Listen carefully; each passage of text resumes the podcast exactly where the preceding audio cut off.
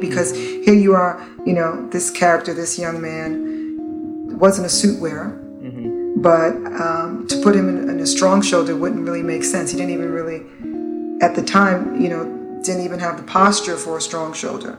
So in order to really kind of, you know, give him something that felt very relaxed, mm. I kind of went after that Italian shoulder, mm. that soft shoulder.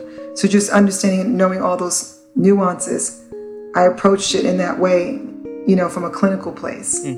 How do I allow him to still feel swagged out, but still have this suited, you know, um, baller kind of look? And if you Right. remember, he, you know, he had the scarf around his neck, the shirt was open. It was very kind of Italian mob boss